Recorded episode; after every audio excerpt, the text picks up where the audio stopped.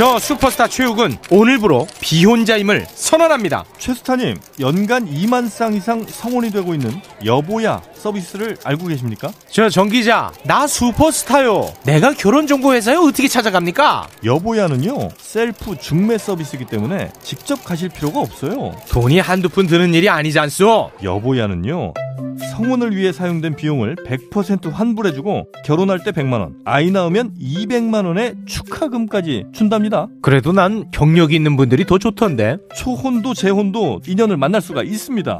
지금 스마트폰에서 여보야를 다운받으세요. 지금은 면역력을 키워야 한다는데 뭐가 좋지? 면역력에 황작 홍삼정 모르세요? 아무것도 넣지 않고 100% 홍삼으로만 진하게 농축한 홍삼 농축액이라고요. 홍삼의 선택 기준인 진세노사이드 함량도 하루 30mg 섭취할 수 있고요. 진세노사이드가 30mg? 와, 이거 물건이네. 홍삼을 고를 때 진세노사이드 함량을 꼭 확인하세요.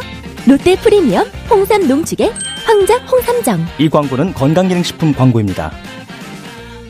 야야야, 잘 들어봐. 내가 오늘 버스를 탔는데 말이야. 내 앞에 한 명, 학생입니다. 두 명, 학생입니다. 드디어 내가 딱 찍는데 글쎄. 거북입니까? 어이가 없네. 뻐근한 거북목, 구부정한 어깨, 뒤틀린 골반까지 바디로직 탱크탑과 타이즈로 자세 바로 잡으세요. 남녀노소 누구에게나 좋은 바디로직. 지금 소중한 분께 바른 자세를 선물하세요. 바디로직.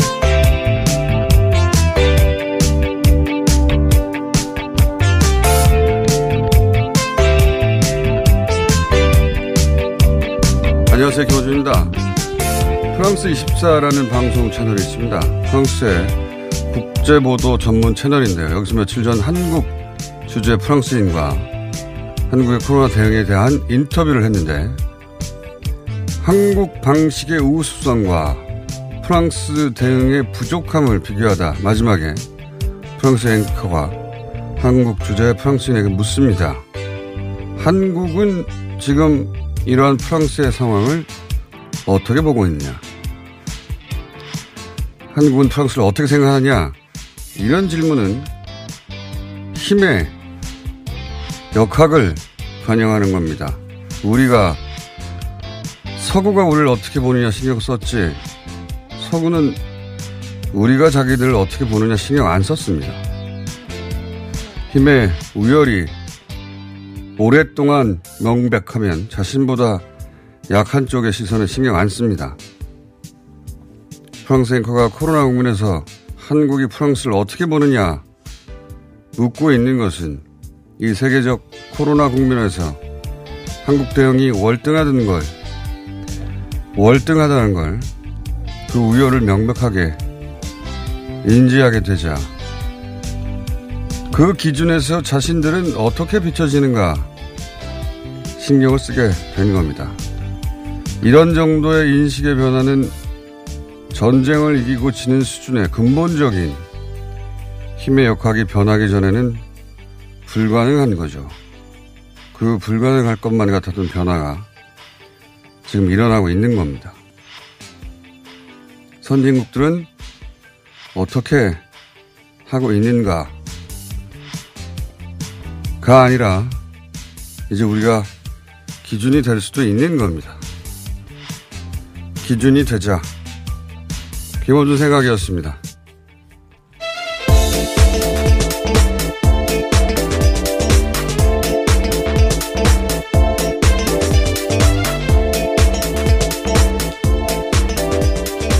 TBS의 비밀입니다. 네.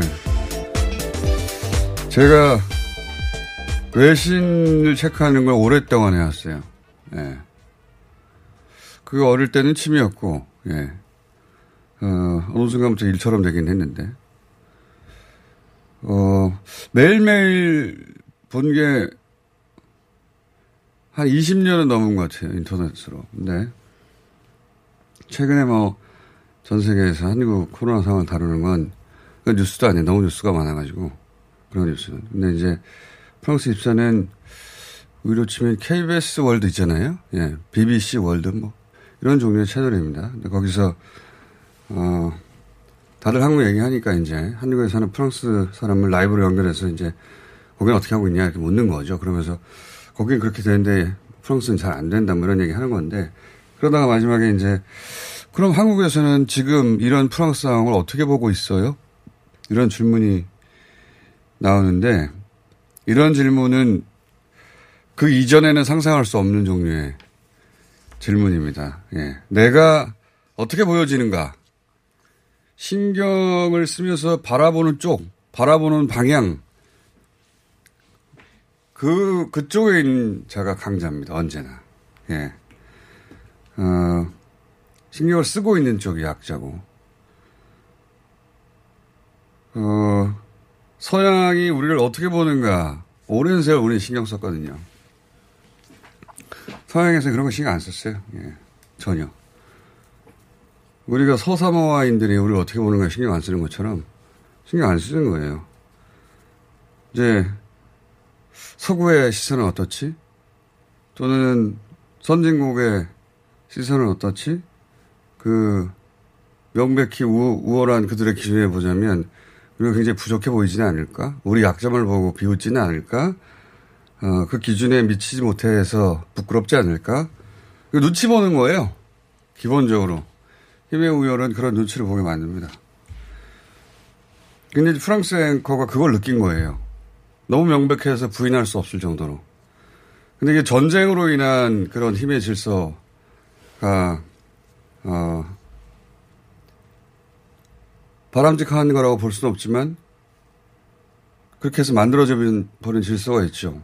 지금은 전쟁보다 더 하다, 어떤 의미에서는. 실시간으로 벌어지고 있고, 평상시에는 이게 절대로 안 만들어집니다. 지금 우리가 가지고 있는 인식이나 질서는 대략 어, 2차 대전 이후로 변한 적이 없는 질서거든요. 그게 꿈틀거리고 있다. 대단한 겁니다, 이건. 제가, 제가 대단한다고 해서 대단해지는 게 아니라 실제 대단한 겁니다. 그 변화를 감지를 못하고 있는 거예요. 그 변화가 일어나고 있는데 눈에 보이는 전쟁이 아니니까 예. 저한테는 보인다라고 주장하는 바입니다. 자, 첫 번째 뉴스는요. 네, 일단 미국이라든지 연, 전 세계들이 지금 확진자들이 계속 늘고 있습니다. 트럼프 같은 경우는 미국 역사상 최악의 대통령이다라고 워싱턴 포스트에서 칼럼으로 어, 평을 내리기도 했는데요. 스웨덴에서는 집단 면역 실험이 실패해서 이제 봉쇄까지 검토를 하고 있다라는 얘기도 나오고 있고요. 영국에서는 그 자가격리하던 보리스 총리 어, 중환자실로 이송이 됐습니다. 어, 이거는 심각해 보입니다. 예, 자가격리할 때만 하더라도 자기는 건강하다고 그랬었죠? 네. 건강하다고 하면서 계속해서 사람들을 만나겠다는 주장도 하고 굉장히 센 척 했어요.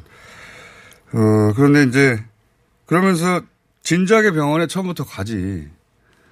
어, 본인이 가지고 있는 캐릭터가 있거든요.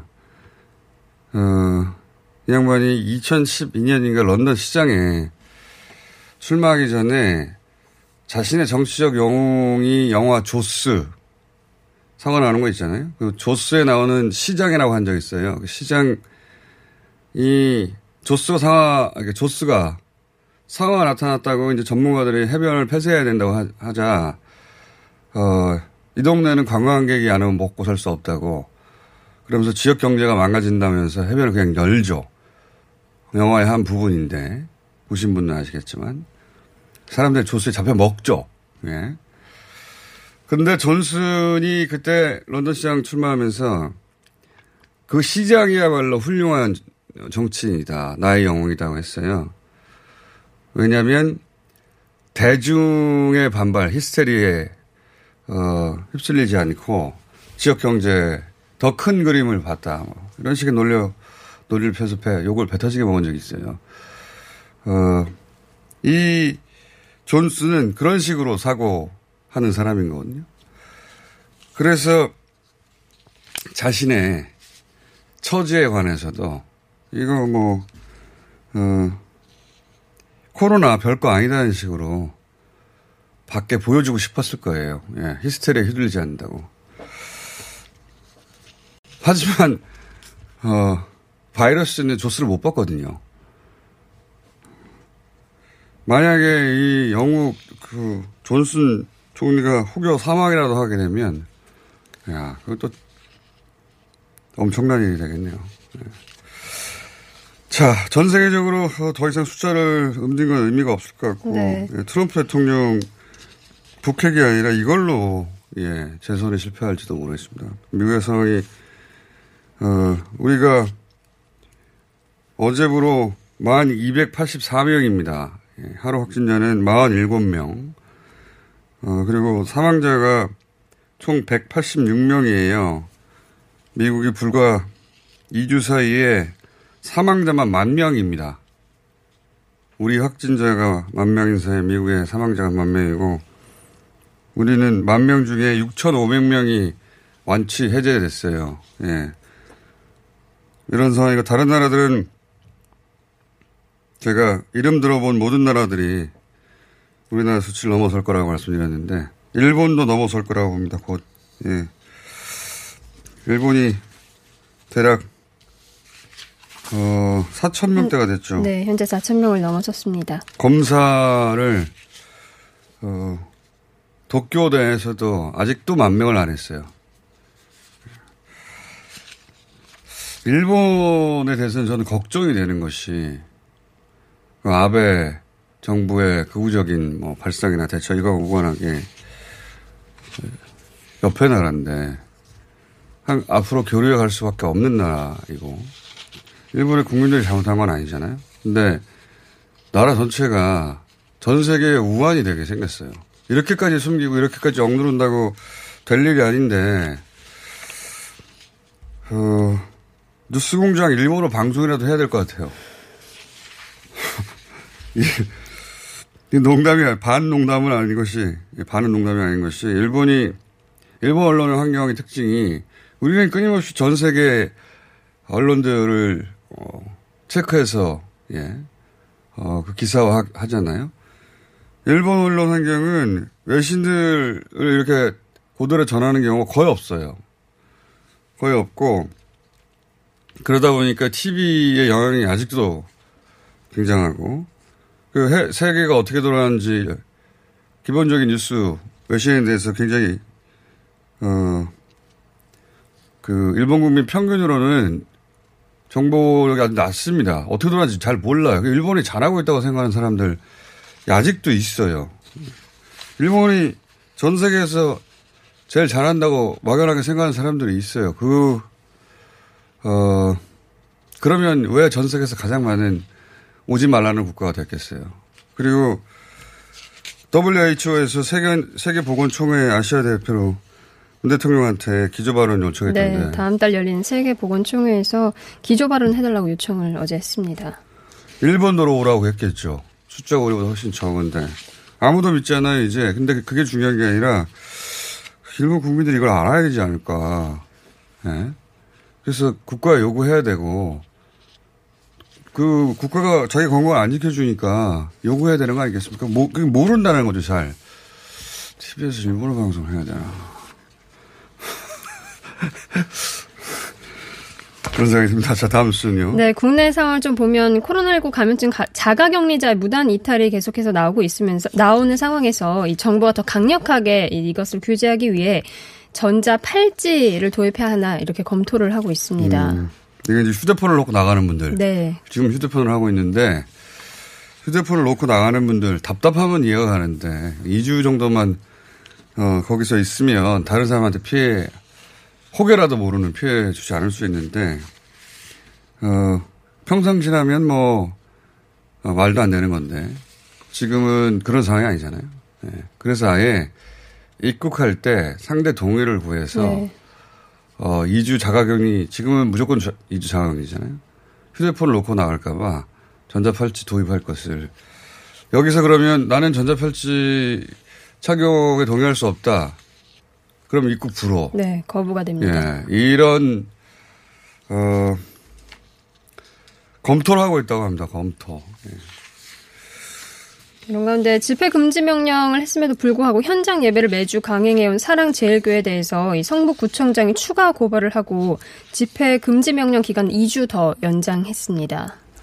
이거 바로바로 검찰에서 집행하면 되는데 벌금 보수서가 바로바로 날라오면 예 당황스럽거든요. 근데 어 지금 모두도 얘기했지만 남아 그러니까 확진자의 그 경우의 수가 교회 예 요양 시설 해외 유입 해외 유입은 관리가 가능해요.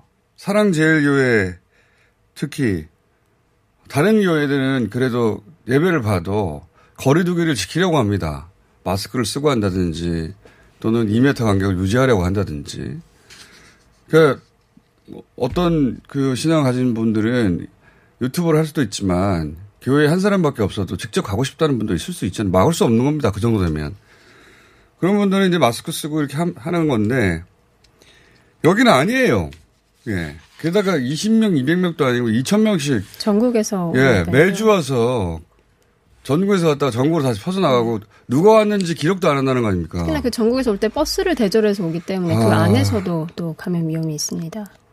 이거는 그대로 둘 수 없어요. 예.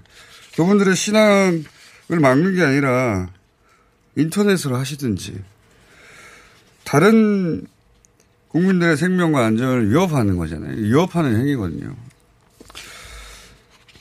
관련해서 신천지 대구교회 간부들 자택 압수수색을 네 어제 진행이 됐습니다. 지금 합니까? 앞서 두 번이나 기각된 바 있는데요. 이제 두 달 지났는데 지금 합니까? 야 무슨 소리 있어요 이게? 자 어, 코로나 관련해서는 그렇고요. 네, 네. 미래통합당 김웅 후보가 버닝썬 사건을 제대로 수사했다면 이 텔레그램 엠번방 사건을 막을 수 있었다라고 얘기를 하면서 그 버닝썬 사건이 조국 전 민정수석의 부하인 윤규근 총경을 비호하기 위해서 철저하게 은폐됐다 이렇게 또 주장을 했습니다. 음, 이런 얘기를 하기 시작했네요. 네. 갑자기 튀어나와서. 어, 굉장히 이상한 문장 아닙니까? 조국에서 버닝썬을 거쳐서 N번방. 너무 이상한 연결 아닙니까? 예. 매우 이상한 연결입니다. 그, 김 후보는, 어, 얼마 전에 검찰을 사퇴하고 나와서, 예. 공천을 받은 분이죠. 네. 공천을 받은 분인데, 이, 이런 프레임으로 가겠다는 거거든요. 예. 굉장히 이상한 어지입니다. 갑자기 조국을 얘기하는 것까지는 이해하겠는데 조국에서 중간에 분홍소를 하나 낀 다음에 텔레그램 엠번방, 엠번방으로 갔잖아요. 어, 제가 어제 시간이 별로 없네요. 예, 엠번방 관련해서 뭔가 준비하고 있을 수 있다. 그런, 어, 그런, 그런 걸로 수정되는 정황이 있다. 어, 공자, 이 어, 있을 수도 있다.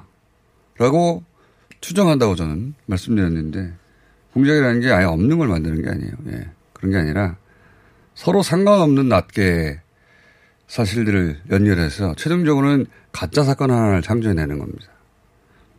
일부의 사실을 가정해서 있지도 않은 사건을 만들어내거나 출발은 뭔가 있는 거예요. 뭔가 작은 예를 들어서 유시민 이사장과 신라전의 관계 유시민 이사장이 거기서 강연을 했다는 거 아닙니까? 그게 끝, 끝이에요. 처음이자 끝. 그런데 거기까지는 사실이잖아요. 그 아무것도 아닌 작은 사실로부터 어 중간 중간을 연결해서 어 않은 사건 그 신라젠 비에 연루돼 있다. 여기까지 가는 겁니다. 그 중간을 메운다는 게 없는 일이니까 쉽지 않잖아요. 어, 그 가운데를 메꿔 나가는 게 공작인 거예요. 그래서 최종적으로는 가짜 사건으로 언론만 제대로 도와주면 가능합니다. 엠번방 관련해서 막판에 정확한 시점은 제가 알, 알 길이 없고 그리고 정확하게 어떻게 할 건지도 알 길이 없으나 예. 뭔가 준비하고 있는 정황은 있다고 그렇게 추정할 만한 개인적인 여러 가지 판단의 근거가 있습니다만 어, 저도 손에 들고 있는 게 있어야 되기 때문에 오늘 여기까지 얘기하고 상황을 봐가며 얘기하기로 하죠. 예. 엠번방이 남은 어, 한 방이라고 생각하는 카드일 수 있다라고 저는 오랜 경험상 추정하는 바입니다. 자, 뭐 선거가 점점 다가오니까 여러 가지 말들 보도 많이 하고 이쪽 실수 저쪽 실수 보도 많이 하는데 대세에 큰 영향 없습니다. 잠시 지나간 뉴스들이어서 오늘 이것은 다루지 않겠습니다. TBS의 류밀이었습니다. 박지희 씨, 코업이 또 완판됐네? 재구매가 많아서 그런 것 같아요. 먹어보면 아침이 다르다고 하잖아요. 오빠들은 어때? 아홉 가지 멀티비타민의 페루산 마카가 콜라보돼서 그런지 아침 활력이 달라. 코업 진짜 좋아. 나는 먹은 날과 안 먹은 날 차이가 확 나더라고. 코어업 안 먹으면 너무 불안해.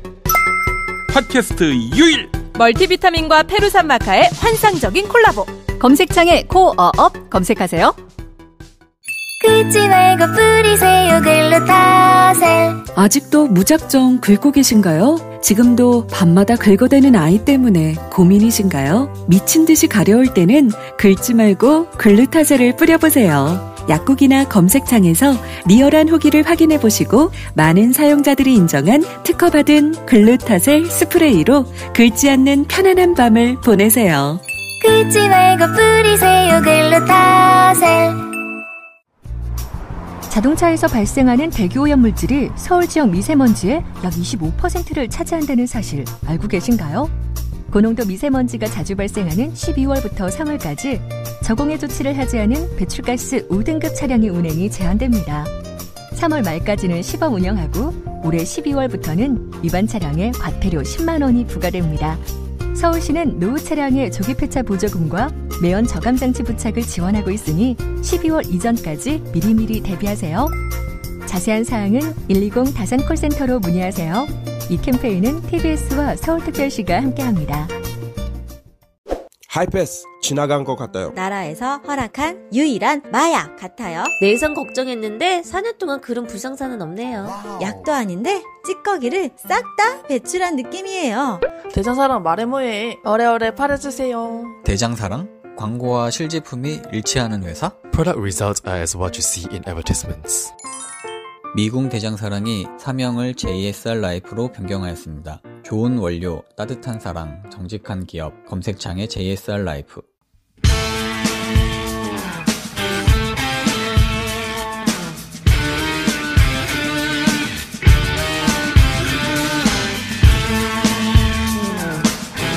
자, 총선 이제 8일 남았습니까?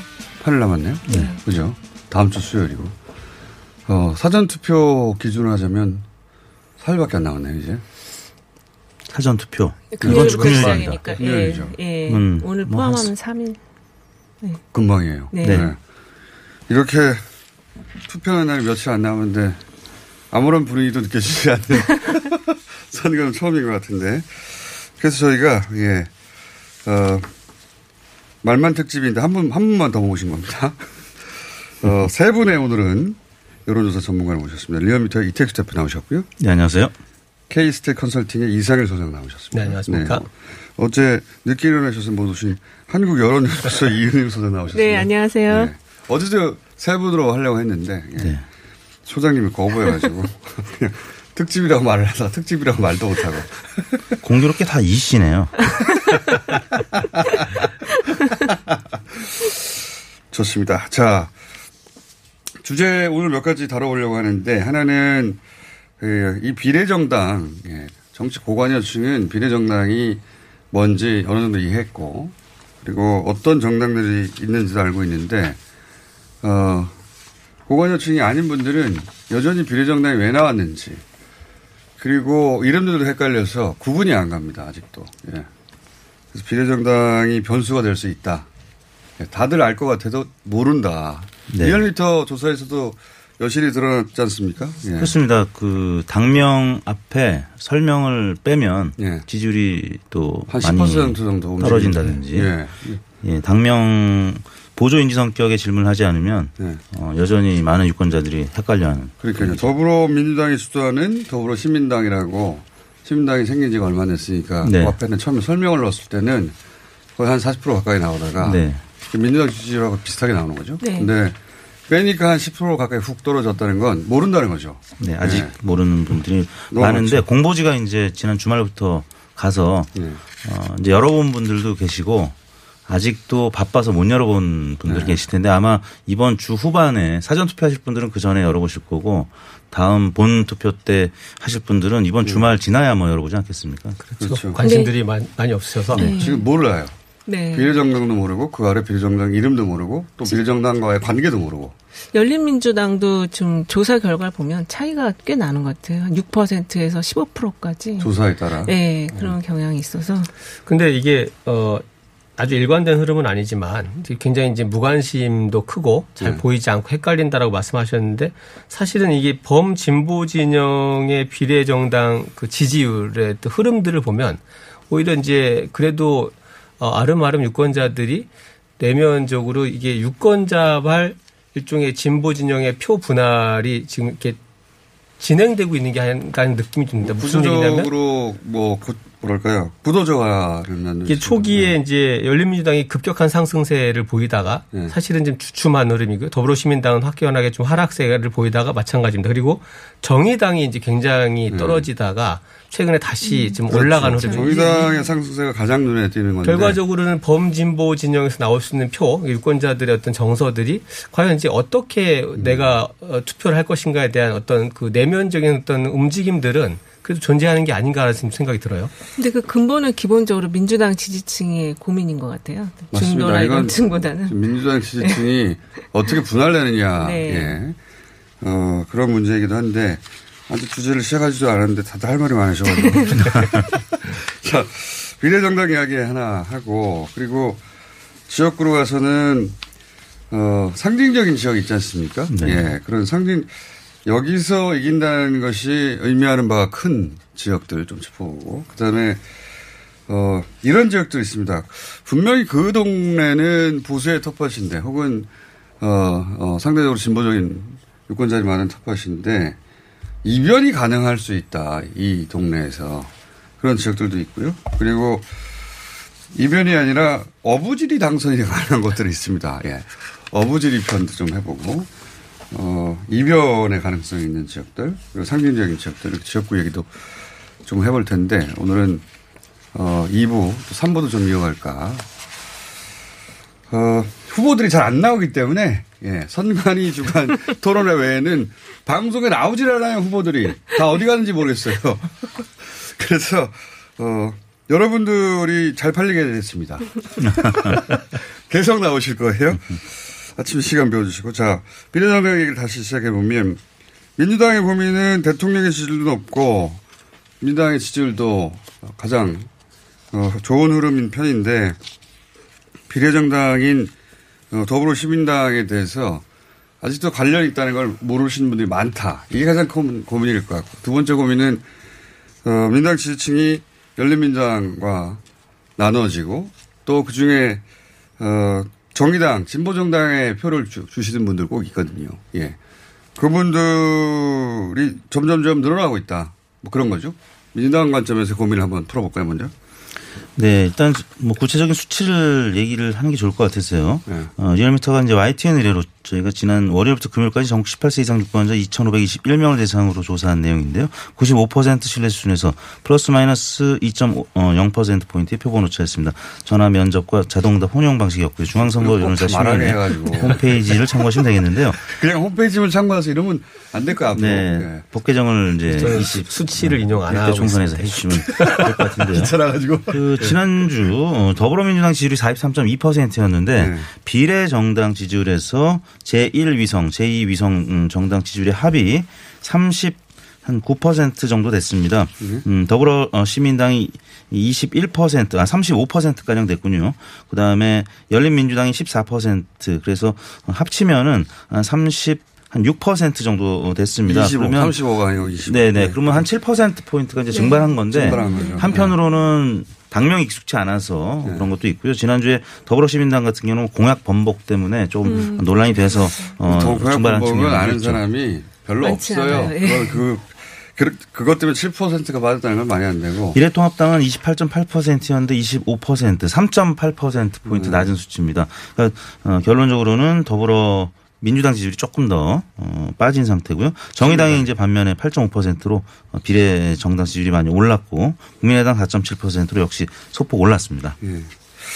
수치는 이제 말씀하셨으니까 현상을 해석하자면 더불어 민주당이 주도하는 더불어 시민당이라고 했다가 앞에를 빼니까 모르는 거예요. 예. 그렇죠. 이 당명은 열린민주당이 더 익숙하죠. 예. 민주당이 뒤에 들어가 있으니까 더불어는 풀네임으로 말하지 않았다 네네. 보니까 시민당이 어, 아직 시민당이 민주당인지 모르는 분들이 그만큼 많다는 거고 이거는 그 민주당에서도 굉장히 고민이죠. 왜냐하면 투표용지는 안 써져 있거든요. 투표용지는 그게 없거든요. 그렇죠. 그럼 없다면 사람들이 그만큼 한 10% 움직일 만큼 헷갈린다는 얘기니까 뭐 짧은 시간 내에 가능하겠는가 알려줄 수가 있겠는가. 그리고 그동안에는 열린민주당 의원들의 발언이 좀 더 셌죠. 세기도 하고 선명하잖아요. 선명했고요. 저도 그 부분인데요. 결국 이제 미래한국당도 마찬가지입니다. 미래한 그러니까 결국 미래한국당, 더불어시민당 이 두 비례 정당이 그 거대 정당의 이제 공식 예. 뭐 연결 정당인데 이쪽의 어떤 그 선거 운동 움직임들은 그렇게 크거나 활발하지가 않아요. 그러니까 활발하지 않을 수밖에 없는 어. 게 이분들은 다 직능단체나 분야 전문가라 사실은 애초에 일반인들이 모르는 분들입니다 대부분. 예. 그러다 보니까 오히려 이제 열린민주당이나 정의당처럼 이제 선명한 목소리를 내는 목소리도 좀 더 잘 들리는데 네. 문제는 이제 그래도 선거 종반전으로 가면서 결국은 그 거대 양당이 어, 일종의 뭐 쌍끌이 같은 전략으로 선거 운동을 같이 하기 때문에 어 이제 결국은 그래도 공식적인 그런 이제 연결이 되는 정당들이 그 결집 현상이 좀 나타날 수 있는 있다고 보여지는데 문제는 보수 정당인 이제 미래통합당과 미래한국당은 사실 이제 뭐 이런 친박 쪽의 어떤 당들이 크게 움직임이 보이지 않기 때문에 결집할 수 있는 방향이 하나밖에 없다라는 거죠. 그렇죠. 네, 다시 그렇지만 결국 이제 더불어시민당 입장에서는 아무리 민주당에서 그런 부분들을 좀 지원 사격을 하더라도 유권자들 입장에서는 어 이게 당내에서는 서로 계속 다른 식구라고 얘기하는데 네. 다 같은 집안으로 보이기 때문에 그렇죠. 자발적인 선택들이 가능한 거예요. 선택지가 많은 거죠. 네. 특히 이제 비례정당이면 인물이 눈에 들어와야 되는데 지금 민주당의 그 비례정당 시- 더불어 시민당 홍보하는 마케팅 자체가 네. 조금 문제가 있는 것 같아요. 그 사람을 홍보하는 게 아니고 집단으로 지금 홍보를 하는 상황이고 그다음에 열린민주당에 대한 어떤 그 대안이 그 저기 대응 전략이 상당히 좀 촌스럽다는 느낌 음. 들 정도거든요. 3, 40들이 볼 때는. 이건 그런 문제도 있습니다. 그냥 현상만 놓고 보면 그런데 네. 방법이 없어요. 그러니 그게 문제. 그게 결과를 놓고 보면 그런데 실제로는 방법이 없어. 이쪽은 누구나 아는 분들이라 방송이 좋아하죠. 방송이 좋아하고 그리고 시민당 후보들은 전문가들이야 네. 애초에 모르는 분들이라 나가봐야 민주당하고 연결되는지 안 되는지 알 수가 없어요. 말- 열린민주당은 점잖게 하세요. 네. 그것도 그렇죠. 전문가들이니까. 근데 열린민주당은 애초부터 민주당 연상적인 작용이 강한 분들이거든요. 나가기만 하면 그냥 아 저분들은 민주당 분들이구나 이렇게 연결이 되는 거예요. 네. 이걸 어떻게 단기간에 해결합니까? 해결할 수 없는 지점이에요, 사실. 또. 한 가지 지금 저는 이제 좀 관심 있게 보는 부분이 정의당에 이제 어느 정도 회복될 거냐라는 부분인데 과거에 이제 지역구 투표를 민주당 민주당 혹은 민주당 계열 정당에 하면서 정당 투표는 이제 정의당에 했던 분들의 이 정서가 꼭 아 이제 민주당이 충분히 득표를 하, 그 의석을 가져가니까 정의당도 좀 나눠주자라는 분도 있지만 반대로 정서적으로는 정의당을 지지하는데 이게 격돌 국면에서 거대 정당을 할 수 없이 지지했던 분들도 있거든요. 이분들의 시각에서 볼 때는 지금 더불어시민당과 열린민주당 을 두고 이렇게 치고받는 어떤 갈등이나 싸움들이 어좀 그뭐 짜증, 염증이 나는 어떤 현상을 보일 수 결국 정의당한테 너무한 거 아니냐라는 어떤 그런 식의 회기 현상도 있는 게 아닐까라는 생각이 좀 듭니다. 그런 면도 있고, 근데 이게 다 정치 고관여층이나 이 더불어 시민당과 열린민당이 같은 지지층을 놓고 제로섬 싸움을 하고 있다는 걸 알지 대부분은 알지도 못해요. 근데 정의당 지지. 정의당 지지층은 좀 고관여층들이 많이 있는 그러니까 작지만 그런 네. 어떤 층들이 아닐까 싶어서 그런 저는 점도 없지 않겠으나 저는 개인적으로는 짠하다는 어, 정서가 작동할 것 같아요. 민주당은 지지율이 저렇게 고공 대통령은 더 높고 네. 심정적으로 여유가 있는 거 아니야? 너무 짠한 데 아니야? 너무 두드려 맞은 거 음, 아니야? 그 부분도 분명히 있는 것 같아요. 예. 그리고 이제 여론조사 결과 좀 그 심상정 대표 지지율이 상당히 좀 좋지 않게 나오고 있잖아요. 그런 면에서 그런 정서가 있는 것 같기도 하고. 뭐 역대 네. 최저치라고 하고 네. 미- 정의당 역대 최저치고 대통령 역대 최고치고 이러다 보니 과거에도 민주당 지지층 여유가 있을 때 이렇게까지 그 어, 떨어지는 건 너무 짠하고 그런 거 아닌가? 이런 마음의 움직임이 있지 않을까? 그래서 이 초반에 그 더불어, 그러니까는 저 민주당 지지층이 약간 이걸 좀 양분하는 흐름으로 갔어요. 기본적으로 더불어 시민당을 많이 지지해 주면서도 정의당하고 열린민주당을 양분하는 흐름으로 갔는데 정의당이 최근에 자기 존재감을 드러내지 못하니까 제가 볼 때 이번에 그 조사에서 빠졌던 7% 네. 이, 이 층이 굉장히 앞으로 이제 어느 쪽을 선택할지가 중요한 것 같습니다. 그 7%가 그냥 모르, 몰라서 유보했을 수도 있어요. 이렇게 판단의 유보일 수도 있으나 네. 판단의 유보라면 어, 민주당이 주도한을 빼자마자 이렇게 많이 떨어졌다는 거는 하루 이틀 사이 말이 안 되고 음. 모른다 그냥 어디가 어딘지. 그래서 선택을 안 하는 게 아니라 못 하고 있다 그럴 수도. 그런 관여도가 좀 떨어지는 분들은 네. 그냥 큰 틀에서 보수 대 진보로 나눠서 보는 분들도 계실 것 같아요. 그렇죠. 그렇죠. 네. 지난주하고 이번 주 보면은 어 보수 진보 전체 틀 47석 갖고만 보면은 큰 틀의 변화는 없었어요. 맞아요. 예, 더불어시민당이 좀 빠진 거를 정의당이 좀 더 가져간 음. 측면인데 예, 저관여층은 좀 행복한 고민을 할 수도 있겠죠. 선택지가 많아졌으니까 식당에 가서 뭐 메뉴판 보고 어, 고를 게 많아졌다는 거죠. 이 그렇죠. 진보는 하나 더 생긴 거니까. 어, 특히 열린민주당 같은 경우는 더불어시민당에서 빠지는 지지율이 다른 정당에 갈 수도 있는 거를 좀 막아주는 보호 역할도 하고 있는 것 같아요. 근데 이제 예, 민주당 내에서는 어, 비례 정당뿐만 아니라 이제 지역구 의석이 이제 좀 고민이 될 부분, 뭐 조국 전장을 자꾸 소환이 되니까 그런 부분들을 좀 많이 고민을 하고 있는 듯 보입니다. 자, 어, 그 민주당 지지층 입장에서는 시민당과 열린당의 합의 민주당에 미치지 못하니까 그 확장성 외연 확장이나 혹은 정의당으로 가는 표를 막는다는 주장이 있었는데 그런 일은 일어나지 않고 있다 전혀 지지층만 나눠지니까 민주당 지도부에서는 아주 고민이 많을 것이고 열린 민주당 입장에서는 어, 그 표를 확보 짧은 시간에 해냈으니까 마케팅의 승리인 것이죠 사실은 예. 특히 지난번에 그 펀드 갑자기 예. 확- 확보하면서 더 이게 더 강해진 것 같아요. 총알이 있으니까. 네. 서구에서 총알이 좀 있어요. 약간 깜짝 놀랐어요. 예, 총알이 있으니까. 네. 자, 어, 미래한국당은 단 하나의 고민인 거죠. 미래통합당이 미래한국당이다. 네, 그렇습니다. 이거를 알리는데 주력해야 되는 것이고. 근데 여기도 벌써 어, 한 달, 두 달 가까이 됐는데 아직도 모르는 사람들이 있는 거죠. 네. 예. 그리고 3%를 넘어갈 것 같은 정당이 지금으로 보면 국민의당하고 민생당 둘 다 가능성이 있는 것 같습니다. 네. 네. 그죠? 그렇죠. 민생당은 뭐 비례대표 투표용지 제일 위에 있기 때문에 네. 3%를 넘는 게 유력해 보이고요.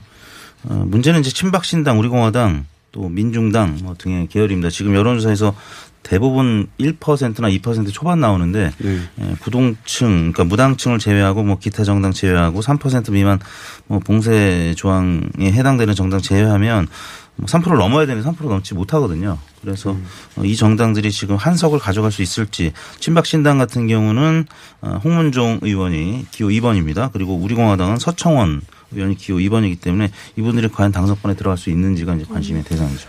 이게 이제 3% 그러면 되게 숫자가 작아 보이는데 지금 이번에 이제 총선 유권자가 전체로 딱 4천만 명딱그 됩니다. 그러면 실제로 어, 어. 100만 만약 명이 넘어야 되죠. 뭐 네. 투표를 만약 50% 그냥 계산 간단하게 잡더라도 그러면 이제 3%면 60만 60만 표 표. 이상을 네. 얻고 투표율이 좀 올라가면 한 70만 표 이상 얻어야 되는데 역대 최근 총선에서 어, 비례정당 의석을 가져간 정당은 대부분 4개에서 그쳤어요. 이제 유일하게 그 2008년 18대 총선에서 6개 정당이 비례의석을 나눠갔습니다. 그 당시에 그, 어, 창조한국당, 뭐 자유선진당, 친박연대 이런 정당들이 같이 들어오면서 근데 그때 외에는 네 개 정당 이상 넘어간 적이 없거든요. 이게 음. 그렇게 3%라는 득표가 지금 만만치는 않은데 문제는 이제 어 이번에 그 정치가 굉장히 희- 희화가 됐다라는 부분이 사실 이 정당 투표에서 뭐 여기 찍으나 저기 찍으나 뭐 차별성도 별로 안 보이고 뭔지도 모르겠고 그러면 이게 어떤 굉장히 유권자들도 그냥 뭐 결국 누가 되나 똑같은 거 아니야? 이런 어떤 심리도 있지 않을까. 굉장히 자, 자유로운 투표도 좀 가능해 보인다라는 부분이 있어서 예측하기는 어렵습니다만 그래도 대체로 보면 정당 비례 득표로 의석을 배출하는 정당이 이렇게 많지는 않을 것이다. 이렇게 보입니다. 친박신당하고 우리공화당하고 이제 저희 보기 선택지에는 없었습니다만은 자유통일 기독당인가요? 예. 정광훈 목사 측의 정당 김문수 전 지사가 표지 모델로 공보지에 나와 있더라고요. 예. 물론 이제 그분은 비례대표 후보로 포함은 안 돼 있는데 아무튼 이 당들이 흩어져 있기 때문에 이 세 당이 네. 만약에 뭉쳐졌으면 3% 넘는 게 명확했는데 그렇죠. 네, 친박신당, 우리공화당, 자유 통일기독당 이 세 당은 흩어져서 어좀 다 합치면 한 3%를 서너 세네 색도 나올 수 있어요. 그럼요. 네. 3% 넘기가 좀 네. 어려운 상황이 아닌가 싶습니다. 신박이 갈라져 가지고 어 아예 한 석도 안 나올 수도 있는 상황이 네. 됐습니다. 완전히 갈라져서. 자 지역구 얘기해서 어, 어, 지역구 중에 수도권의 상징 지역이라고 하면 어 고민정 오세훈 오세훈 고민정 이 이제 가장 많이 거론됩니다. 예. 예. 문 대통령 어, 청와대 대변인이었고 그다음에 보 보수 진영의 대권 후보이기 때문에 신인데 예. 어, 관록의 정치인의 대결이기도 하고 이, 이 지역은 지금 뭐 추세가 어떻습니까? 지금 전체적으로 보면은 수도권은 민주당 우세가 많이 보이고 있는데 이진영 조사 나오는 데마다 조금씩 엎치락뒤치락 계속 다르더라고요. 네. 그래서 실제 뚜껑을 열어봐야 될 것 같고 여기가 너- 누구나 할 수 있는 얘기 아닙니까? 근데 여기가 그 젊은 층이 되게 굉장히 많더라고요. 네. 유권자가 30% 넘었던 것 같은데 그래서 그런 면에서는 고민정 후보가 그쪽에 이제 조금 더 파고든다면은 최종적으로는 또 가능성이 있지 않을까. 20대 유권자층이 그 투표 참여율이 상대적으로 좀 상당히 낮고. 음. 그 선관위가 발표한 그 20일 전에 투표 의향 물어본 거에 의하면 60대, 70대가 역대 가장 높거든요. 네. 코로나 때문에 안 나올 거라고 그랬는데 근데 여기가 변수가 될 수 있을 것 같아요. 여성 남성 또 20대는 여성 남성 그 차이가 있더라고요. 네. 남성이 조금 더 무당 파층도 많고 투표 무- 무관심이 많은 반면에 또 20대 여성층은 좀 그렇지 않은 경향이 있어서 네. 여기는 그런 부분을 좀 아, 봐야 될 것 같습니다. 20대지만 여성 네. 투표 참여할 확률이 더 높다. 네, 네. 가능성이. 네, 전체적으로 무당 파층이 음. 많긴 하지만 예, 이 광진을이나 이제 동작을 뭐 누구나 다 주목하는 상징 네. 지역인데요. 이게 어떤 추세라고 하는 이제 시점상 시기가 흐름에 따라서 저- 지도가 변하는 부분도 있겠지만 사실은 조사 방법 이제 이게 중앙선관 여심위원회 올라온 조사 방법을 보시면 조사 방법별로 이게 격차가 상당히 다르게 나타납니다. 지금 어 대체로 이제 두 가지로 나눠지죠. 그러니까 가상 번호를 중심으로 뭐 7, 80% 이상 이제 섞어서 쓰는 전화 면접은 조사 방식이 있고 자동 응답 방식에 이제 유선 번호를 30% 이상 섞어 쓰는 방식 두 가지로 대체로 크게 대별하면 두 가지인데 지금 전자에서는 광진이나 동작 전부 다 민주당 후보가 약 10% 정도 뭐 안팎의 격차를 이기는 걸로 나오고요.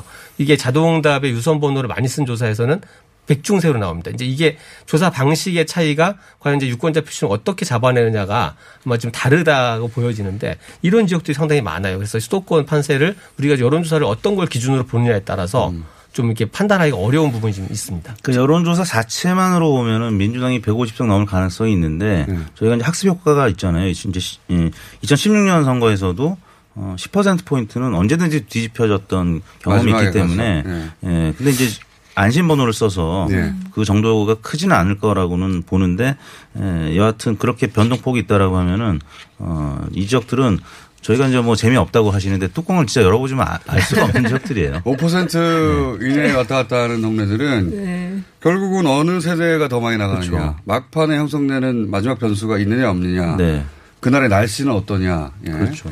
많은 변수가 있고 왜냐하면 천표 이내에서 갈라진 데가 많거든요. 수도권에. 아까 그 중앙선관위에서 이제 그 사전 유권자 조사 결과를 발표를 했는데 네. 좀 뜻밖이었습니다. 이제 반, 어, 반드시 투표하겠다. 적극 투표 중에 한 72% 정도 나왔는데 네. 이게 중앙 역대 선거들에서 똑같은 조사를 중앙선관위 계속 반복적으로 하거든요. 1차, 2차 조사를 해서 발표하는데 이게 중앙선관위 조사에서 반드시 투표하겠다라는 이제 응답 비율하고 실제 투표율에 보면 약간의 갭은 있지만 그 추세는 분명히 맞는 부분이 있어요. 네. 그렇죠. 그렇다라고 보면은 이게 어느 정도 이제 실제 행동으로 나타나는 비율을 많이 감해서 보더라도 투표율이 그렇게, 그렇게 낮지 않을 가능성이 많고 그러니까요. 특히 코로나 때문에 아주 낮을 거라고 생각했는데. 어, 선관위 조사, 조사에 주목되는 부분은 20대 투표 참여 의향은 좀 낮아졌고 오히려 지난 맞아요. 총선보다 예. 그다음에 60대 이상, 70대 이상에서는 60대, 70대 이상 높아졌다는 역대 최고로 높습니다. 이게. 과연 정말 이제 코로나라는 우리가 겪어보지 않은 상황에서 그것이 정말 행동에 미치는 영향, 그것이 행동을 가로막는 어떤 그 힘이 얼마나 클지 모르겠지만 적어도 이제 이런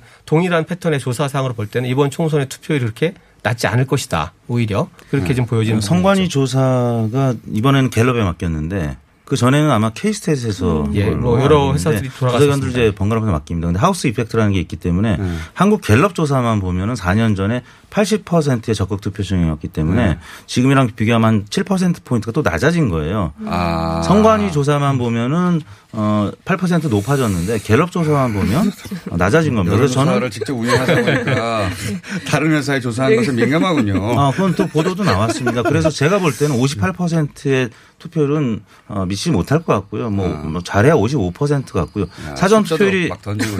사전 투표율은 자기들이 맞다는 게 그겁니다. 리얼미터가 조사한 거는 다르거든요. 그래서 사전 투표율은 뭐 대략 선거 때마다 한 3분의 1 정도가 했습니다. 그러면 네. 55%의 투표를 가져가면 한 18% 정도 투표를 어, 이번 금토에 한다는 건데 문제는 코로나 때문에 좀 더 나올 수 있다라는 거 사전 그렇죠. 투표에. 오히려. 그래서 한 20%의 사전 투표율이 될 것 같고요. 어, 본 투표에서 또 만약에 더 이제 많이 하게 되면 뭐 60% 가까이 되겠지만 제가 볼 때는 본 투표는 좀 줄어들고 사전 투표가 좀 늘어나지 않을까. 이 사전 투표가 이틀이나 있을 거 아니에요. 네. 이틀, 특히 토요일이 껴서 완전 하루 종일 그러니까 투표율이 어, 한총 3일 정도가 거의 완전히 그렇죠. 확보된 것과 네. 마찬가지라 어, 생각보다는 덜 낮아질 수 있다. 세 네. 번의 기회가 있으니까. 성관위 조사에서 제가 이제 관심을 가졌던 거는 연령대별 증감인데 40대가 13.8%가 늘어났어요 지난번보다. 맞아요. 그러니까 네. 상대적으로 연령대별 어, 증감률을 보면 40대가 가장 높았고 그 다음이 30대입니다. 그래서 어, 투표율은 낮아지겠지만 연령대별 증감률에 있어서는 3, 40대가 조금 높아진 측면, 20대는 좀 줄어들었고 뭐 5, 60대도 늘어나긴 했는데 3, 40대보다는 좀 적거든요. 그런 측면을 좀 봐야 될 것 같습니다. 자, 이런 예측들이 선거 전에 저도 무수한 선거를 지켜 보았습니다만 전문가 예측들이 맞은 경우는 별로 본 적이 없어요.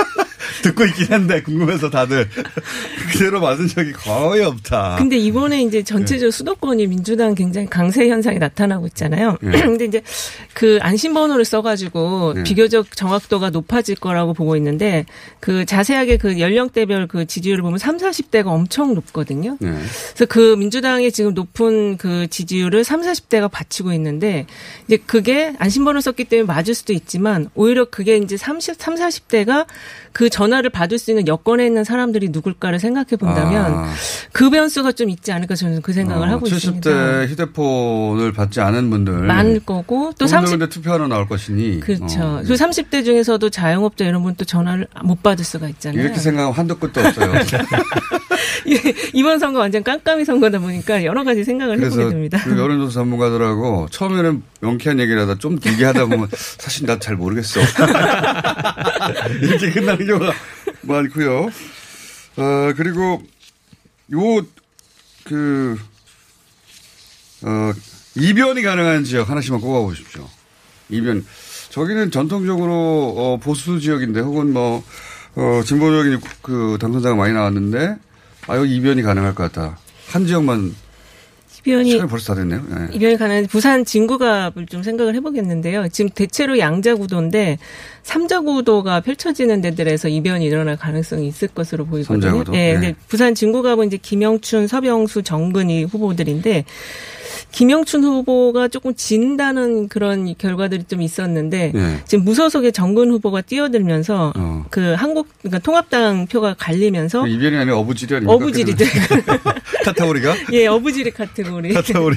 예. 예. 사- 사- 표가 갈렸어. 보수 표가 네, 갈렸어. 네, 네, 보수표가 갈리는 지역. 네. 예, 저는. 이변보다는 이제 서울의 표심의 어떤 바로미터로 가장 주목해서 보는 지역이 송파을인데. 아, 그렇죠. 그게 맞습니다. 리턴, 비- 리턴 매치고 그 재보궐 선거에서는 이제 최재성 후보가 예. 상당한 표차로 이겼는데 근데 여기가 이제 보, 그 보수 성향이 가깝군요. 오히려 그죠? 약- 그 굉장히 박빙인데다가 여론조사들 보면 그리고 네. 이제 결국은 이 어, 서울의 이 부동산 이슈가 미치는 어떤 표심이 어떻게 표출되느냐가 이렇게 상징적으로 보여지기 때문에 음. 이 지역을 굉장히 관- 관심 있게 보고 있습니다. 여기서 이기면 서울에서 수도권에서 낙승할 가능성이 높고 예, 그렇게 보여지는 거죠. 여기서 지면 실제 표심은 그 여론조사하고는 다르게 갈릴 수도 있다. 네. 예, 그렇게도 얘기하는 지역입니다. 예. 지역은 보수세가 좀 더 강한데 어, 당선자는 민주당 당선자였기 때문에 그대로 갈 것이냐 아니면 뒤집힐 것이냐. 예. 가, 가늠자로 보더라고요. 예. 이게 뭐 대선 전초전이라고 봐도 되죠. 문재인 대 홍준표 싸움이라고 볼 수도 있는 거거든요. 음, 그쵸. 어, 그런 차원에서 배현진 후보가 지금 이번에 뭐두 번째 도전하는 거기 때문에 정치 초년생 일 때보다는 지지율이 좀 더 나올 가능성도 있고 홍준표 후보가 또 지금 대구에서 선전하고 있고 얘기가 길어져 가지고 3부에 잠깐 나오셔야 되겠는데. 예. 시간 있으세요? 네. 아침에 지금 어디 가십니까, 사실? 3부에서 다시 뵙겠습니다.